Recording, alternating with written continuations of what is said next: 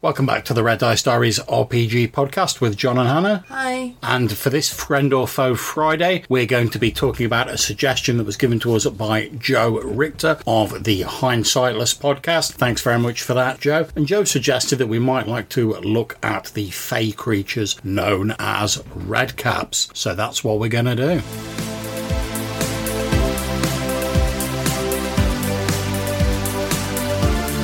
Okay, so it actually took us a little bit of searching to find red caps in terms of the, the actual games, you know, D and D, because we normally like to start off by talking what the creatures are like in D and D, both more recent editions and older editions, and then sort of head on into mythology and inspiration of that. But we actually had to go to the Volo's Guide to Monsters in fifth edition and Monster Manual three in D and D three point five to find a mention of redcaps. There may be a mention of them in AD&D second edition, but certainly there isn't in the main monster manual, and I don't have a vast library of AD&D stuff with which to consult.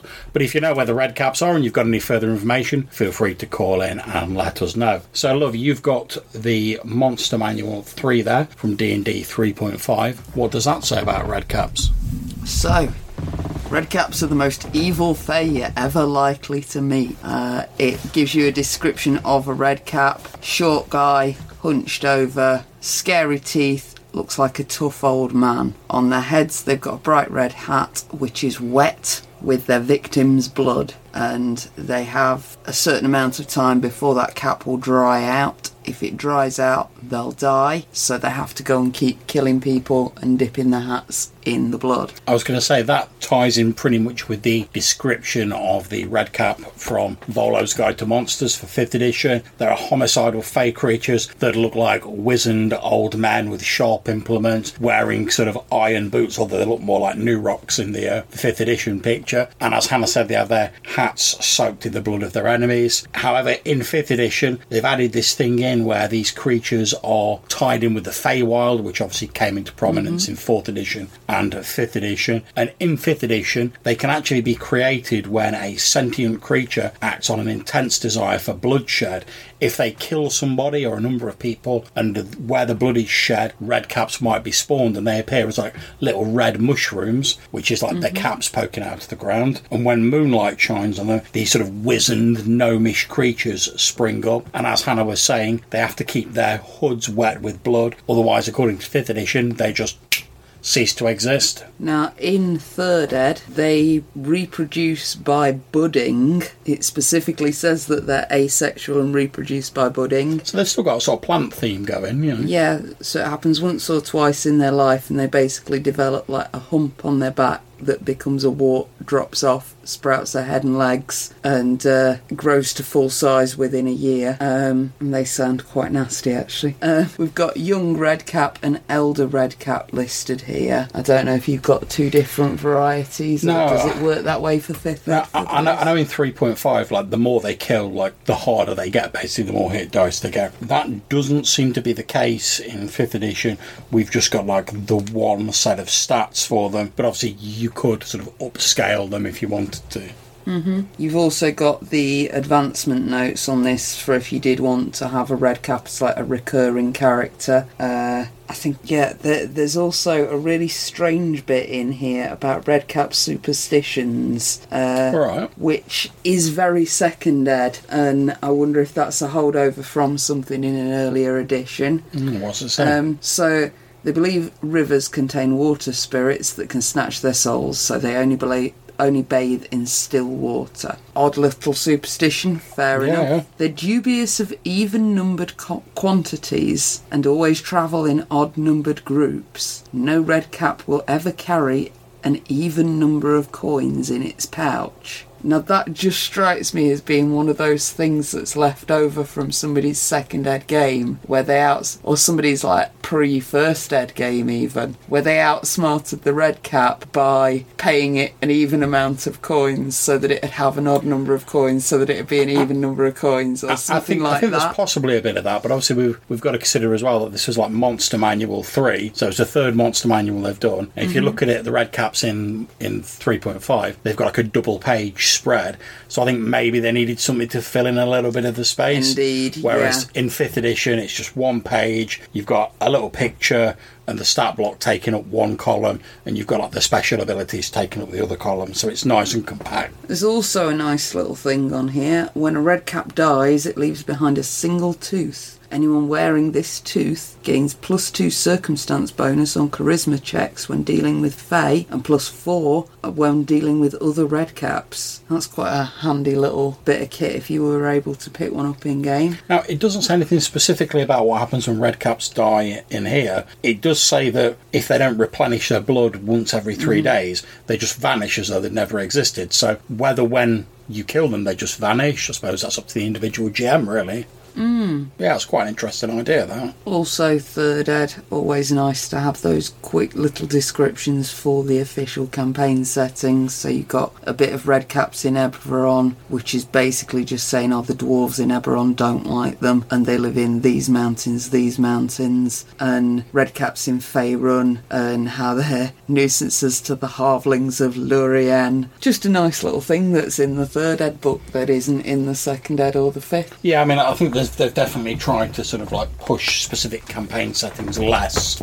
Yeah, I mean, even though this is Volo's guide and Volo is associated with the Forgotten Realms and Faerun, they've tried to make things a bit more sort of general purpose in fifth edition, mm-hmm. which I don't think is necessarily a bad thing, you know, because it means you can easily drop it into your campaigns. But I've got to I do like those little sort of like, oh, here's some ideas for different campaign settings that you can use. So the other book that we've got that includes red caps is Changeling the Dreaming. And John, you've played this a lot more than me, so do you want to tell us about red caps in Changeling? Yeah, no problems.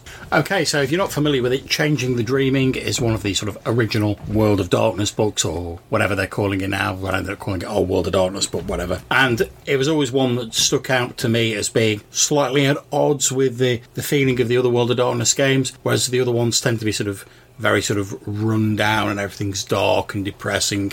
Your blood sucking creatures of the night, your werewolf struggling against a world that's spiraling into chaos. In Changeling the Dreaming, you played these creatures who were sort of in tune with the last sparks of imagination that were present in the world, and you could see into this chimerical realm of dream and imagination creatures. And although you looked like humans, you had a fairy seeming, which was your sort of face self. Now, in this game, redcaps were were one of the fairy types that you can play. They're described as the stuff of nightmares. They're supposed to be vulgar and disgusting, and many of the Kithain, as they were called, the, the fairies, believe that redcaps are actually nightmares given form. They tend to associate with mortal gangs and any people who achieve their aims by violence and terror. Now, unlike trolls, which are also available in the game, who are like your honourable sort of warriors and your stout sort of defenders, redcaps were just out and out sort of violent psychopaths. Obviously, mostly linked with the Unseelie Court. No surprises there. Apparently, there were there were supposed to be some Seelie redcaps, but they were quite rare. Uh, but they were despised by their Unseelie brethren and hunted down. So no wonder they were rare, to be honest. The description of them is that redcaps tend towards stocky build, with greyish mottled skin and the thick bandy legs. Even Seelie redcaps have horrid bloodshot eyes, skeletal noses, and rubbery, wrinkled faces. Worst of all are their ghoulish mouths filled with yellow, crooked, flat teeth used for grinding and ripping. One of the odd things about this is that even though they're called red caps, there's no real mention of the red cap, and the picture doesn't have the red cap wearing a red cap. So that's a little bit weird, but they their abilities related to like eating things and inflicting violence on things and intimidation. So they were thoroughly unpleasant fellows. Okay, so as well as our various roleplay books, we've also done a bit of research online and in our non roleplay reference material. So if you look at the Wikipedia page for Redcap, it describes them as a type of malevolent, murderous goblins and says that they're often found in border folklore, so mainly on the sort of Anglo Scottish border, especially where like battles or there were deeds of tyranny or wicked acts were performed. And it also says that being known for dipping dipping their caps in the blood of victims. Red cap, which is sometimes described as a species, sometimes described as a singular person, was also known as red comb or bloody cap for obvious reasons. The description given is a short, thick set old man with long prominent teeth, skinny fingers, talons like eagles, large eyes of fiery red, grizzly hair, iron boots, some sort of staff in his hand and a red cap on his head. So we can see there various different elements that have been pulled out for from the sort of popular mythology for D&D and other games. Although as we said when we were talking about changeling the dreaming, they each tend to select the the characteristics that are most appealing for their games. So in 5th edition where you're going for your sort of goblin fey type creature that's going to oppose the characters, they've got the big iron boots, sharp weapons, fangs, the bloody cap, etc. In Changeling the Dreaming, where they were available as a player option, they've still got the teeth and they've got the claws, but the bloody cap's nowhere to be seen. So, to cut a long story short, in various uh, folklore, the red cap is described alternatively as like a dwarf, a gnome, or a small goblin, a tiny stunted man, and they're always associated with violent death, conflict, and obviously blood. Now, love, you've been looking at our copy of Lore of the Land. What does it say in there about red caps? So it has a legend from Northamptonshire Oh, right, okay. in 1851, which is a story that I have heard many times before, but I've always heard it as being a leprechaun, All right. uh, which is three brothers who've poached some of the king's deer, and the uh, red cap keeps coming and asking them for some broth, and the first two brothers refuse it, but then the third brother, because he's the wise young brother, knows that if he catches the red cap, the red cap will give him some treasure, so he does. Okay. No, You nice know, and it- it's one of those old folk stories. Um, Yeah, yeah. It's then got a list of like other places where similar stories are told: uh, Rockingham, Barnhill, Stamford, Kettering, Duttington. Um, but this describes it as the Red Man or Red Cat, yeah. and yeah, it, it's Red Man like it's a social designation. All right, okay. You so, know, I, I'm not quite so sure. possibly like a what, slur 'cause for a particular ethnicity yeah, or something. 1851 it might actually be red man, in which case it might just be that the Lore of the Land's getting a bit mixed up there. Yeah, I mean, I think I think it's difficult whenever you sort of start delving back into these things Mm. because you tend to find that a lot of similar sort of creatures exist, and they often get confused, or the characteristics are taken from one and pulled into another. So, what did the uh, what did our big encyclopedia of myths and legends say about red caps? Redcap, a malevolent castle goblin. He is said to dye his cap in human blood. Well, I mean, obviously that's, That's a, that, that's a brief description, but it's actually quite interesting. So I'm looking on the Wikipedia page now, and it's describing a man by the name of Lord William de Soulis, who was Lord of Liddesdale and Butler of Scotland, a Scotla- Scottish border noble during the War of Scottish Independence. And in the the Red Cap page, it describes him as having a familiar, so you know, like a, a mm-hmm. sorceress helper called Robin Redcap, who was said to have wrought much harm and ruin on the lands of his master's dwelling, Hermitage Castle. Ultimately, William was, according to legend, taken to the Ninestane Rig, the stone circle near the castle, wrapped in lead and boiled to death. In reality, he was actually imprisoned in Dumbarton Castle and he died there following his confessed complicity in conspiracy against Robert the Bruce in 1320. But there we go again, we've got that idea of the sort of border place, you know, where violent acts have been inflicted. But also we see the first link between red caps and sorcery, which I could sort of see how that might lead into the whole idea of them being fae. You know, there was often supposed to be a lot of mythology about fae, sorcerers communing with fae and getting in touch with other realms and stuff like that. It does rather make me wonder whether red cap is actually a euphemism for ginger, since we're talking about the uh, between Scotland and England conflicts. It, it's it's Um, quite possible, I suppose. Um, so, Obviously, it's quite difficult sometimes when we come up against things when we're looking at the origins of real world myths. Because, Yeah. yeah. quite often um, we do come up against this whole, oh, turns out it was actually just British people being racist. There's not really fairies or even some like old myths of fairies. It was just British people being racist. Sorry about that, guys. We do try our best to at least be honest about it when we find this stuff out. yeah. So, um, so, so that's a little bit of a sort of delve into some of the myths surrounding red caps. So, in terms of how you could potentially use them in a more interesting way in the game, I think a, a great place to start would be the, the fifth edition idea that they sort of spring out of the ground like mushrooms when like a dark deed's been performed. Absolutely, I could see that making for a fantastic like one-off campaign in the sort of Gremlins critters style. Yeah, where you've got like oh a serial killer did a murder in the house and then the family move in, or something happened in the frat house and then the kids yeah. are getting chased around, or cabin in the woods. Well, know. well, it's quite it's quite a sort of tried and tested formula in sort of myths and legends. You know that when someone commits a crime, the the evidence of their misdeed comes back to haunt them. Um, obviously, Edgar Allan Poe, uh, various mm-hmm. other legends throughout time, but I could see the red caps being used for that role. I mean, certainly, in, I think it's in fifth edition it describes that some red caps have like a link with the, the person who led to their creation, and some of them try and hunt them down and kill them as the first victim. Absolutely. Others actually just follow them around, hoping they're going to do more murder, and they yeah. can help with it. Yeah. So either way, that's an interesting thing to do if one of your players has gone a bit overboard on the NPCs. You know, how many hit points for the farmer?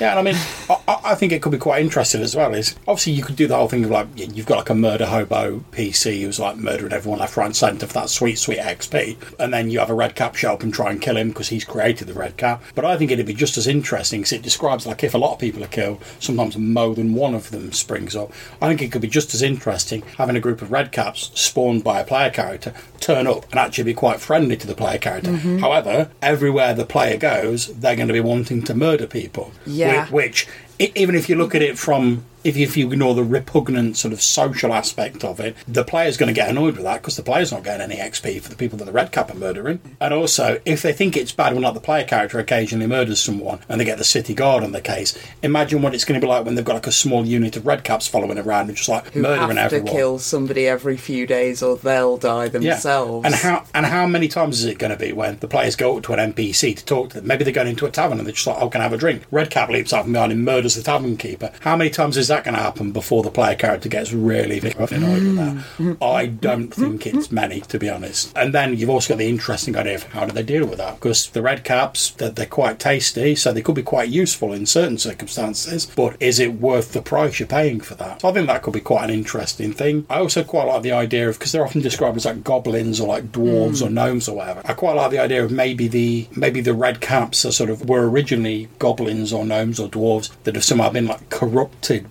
in a sort of like Wendigo style. You know, mm. you commit some sort of horrible deed and it transforms you into a red cap, or maybe like you know, there's a whole idea of like Wendigo. They get possessed by like winter spirits or spirits of starvation. Maybe like a spirit of violence or a bloodlust or something like that mm-hmm. infects the victim. They they open the door through their evil act. So I could see that as a as a sort of interesting. Maybe you do a bit of a Jekyll and Hyde story on it. Maybe because they describe moonlight is what allows them to be born in fifth edition. Maybe this um, local dwarf killed someone on the sly, and every time it's a full moon, in a sort of werewolf style, he turns into a red cap, merrily goes around a murdering, wakes up in his bed the next morning, no real evidence of it, or maybe he's covering up the evidence and he doesn't know why he's waking up with blood on him, but he's unaware what's going on. So you've got the interesting dichotomy there of like, yeah, they committed whatever the original evil deed was, but did they deserve to be turned into this creature?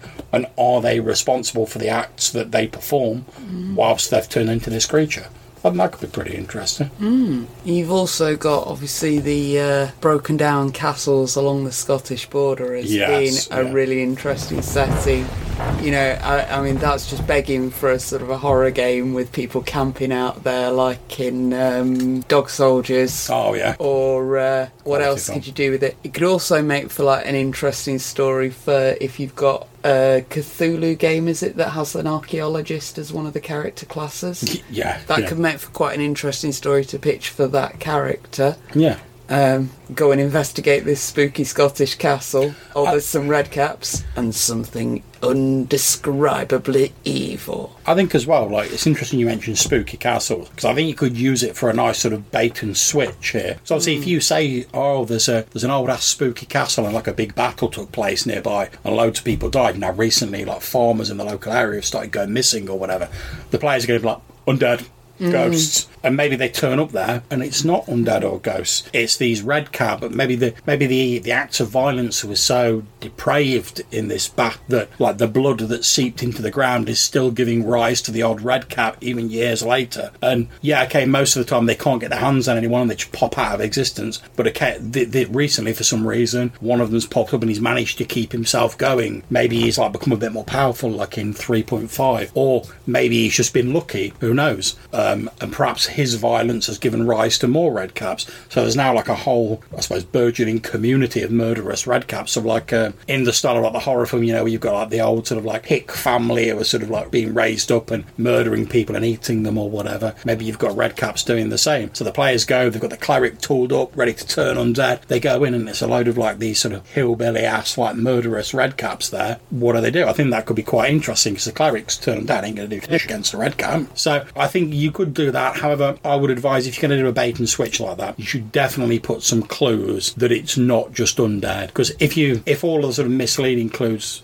lead people to think it's going to be undead. They tool up, they take all the holy water, they spend all their money on silver crucifixes and whatever. They rock up and you're like, actually, it's red caps. They're probably going to be a bit nailed off with you, to be perfectly honest. But if you seed some clues through, maybe the players will work out that it's not undead, or maybe they um, they're able to sort of crack that mystery, and that will give them a great sense of achievement. And if they do crack it, they can research. Well, what do we know about red caps? What other creatures could be doing this? And that could be quite an interesting thing for a sort of a more investigative character to get involved in and have their time in the spotlight. Mm-hmm. And similarly, and you could also adapt this myth for like a sci-fi idea. Oh yeah, uh, yeah. you could make it some sort of a well asexual life form that reproduces very quickly, that eats an awful lot. Well, in um, you know, like a tribble but with bigger teeth. Well, in, in um, like Games Workshop, the orcs in like Warhammer Forty Thousand, mm mm-hmm. they reproduce via spores, and basically, the more orcs there are, and the more because when they shed spores, they sort of terraform the place where the spores land. Mm-hmm. So the first things born from are like your squigs and your goblins and stuff like that, mm. and then as it sort of terraforms the place later on, orcs start being born, and the more orcs there are, and the more powerful they get, they sort of stimulate more of these spores to like create orcs. So, they, they, they're pretty similar. Yeah. Again, yeah. yeah, I think that could be really interesting. Um, obviously, also if you wanted to have your characters go into the Feywild or the realms of the fairy, perhaps the Red Caps are have been sent to sort of clear the way for unseelie Fey or something like that. Maybe they're like their assassins or their brute mm-hmm. squad that they're sending forward to clean out the castle so the Fey can come and claim it. So that it could be like the first stroke of an incursion from the fairy realms. Maybe when the Red Caps disappear, if they don't commit murder, maybe they actually just wink back into the Fey realms Maybe the player characters can follow them if they needed to. Perhaps the um, the Red Caps have committed loads of murder, but actually they've been sent on some other mission by their face superiors, and they've actually taken someone back with them into Fairy, like kidnap them. Maybe you want to follow them and try and rescue that person. There's quite a few possibilities with that. Or maybe, as in the case of uh, William de Soulis and his legends about his Red Cap familiar, maybe a, a particularly bloodthirsty sorcerer or wizard has managed to, or maybe a, a warlock who's got a pact with the Fae has managed to summon one of these creatures as they're familiar, thinking, oh, great, I'll have this really hard combat Fae. But now they're like, oh, I've got to make sure they kill someone every three days. Perhaps you're, ironically, you're hired by the warlock who's like, I, I can't get rid of this this thing. I, I, need your help to like help me find some way of getting rid of it. Well, yeah, and it does present an interesting ethical dilemma because who are you to say that the red cap doesn't have the right to continue its existence? Yeah. And if the only way to do that is to keep killing people, yeah. maybe it's better to provide it with suitable people. But then that's a whole other ethical debate, isn't it, for your characters? Uh, uh, you could get some really interesting role play out of it. Yeah, and I think what what I really like about the red caps as depicted in D and D is the fact they're not, although they're, they're portrayed as sort of like these violent killers, they don't just kill because obviously they do enjoy it, but they don't just kill because they enjoy it. They literally have to kill someone every few days, mm-hmm. or they cease to exist. And I'm not saying that makes them sympathetic because obviously they're, they're murderous killers, but it makes them understandable. Because if, if, they were just like randomly violent creatures who turned up and like started murdering, you could be like, oh well, yeah, c- kill them without any moral dilemma, that's fine. But these creatures literally have to kill for their survival, they can't. A, red cap can't just turn around one day and go, "Do you know what? I've had enough of killing. I'm not going to do it." Well, they can, but they will then cease to exist. And I can't picture any species not having at least some sort of self-preservation instinct. So picture this: you play a group going through the forest when suddenly they're ambushed by some horrible villainous guy who's got all the mojo so he can beat the entire player party, and then a red cap appears out of the forest, cuts this guy's throat, dips his hat in the blood, and asks if he can join your party. Yeah. What do you, what do you do? I mean, at the start, you may not know that this guy's got to kill someone every three days, but if you accept him in the party, he might be quite useful. He's quite tasty in combat, but is it worth having him like murdering someone every few days? I mean, maybe if if you're fighting lots of villains constantly, maybe it is. Maybe you can just make sure he gets the killing blow on a villain. But where's the sort of moral line? How how comfortable are your players going to be with that? So hopefully we've given you lots of good ideas for red caps there. Yeah, thank you very much for suggesting that, Joe. We hope you've got some good ideas out of that episode and you found it useful. Now, if you'd like to get in touch with us, maybe suggesting a subject for a future Friend or Foe Friday episode, as Joe did, you can drop us a voicemail on SpeakPipe. There'll be a link in the description of this show, or you can send us an email. The address is rddrpgpodcast at gmail.com. Until we see you next time, take care, stay safe, and keep gaming. Bye.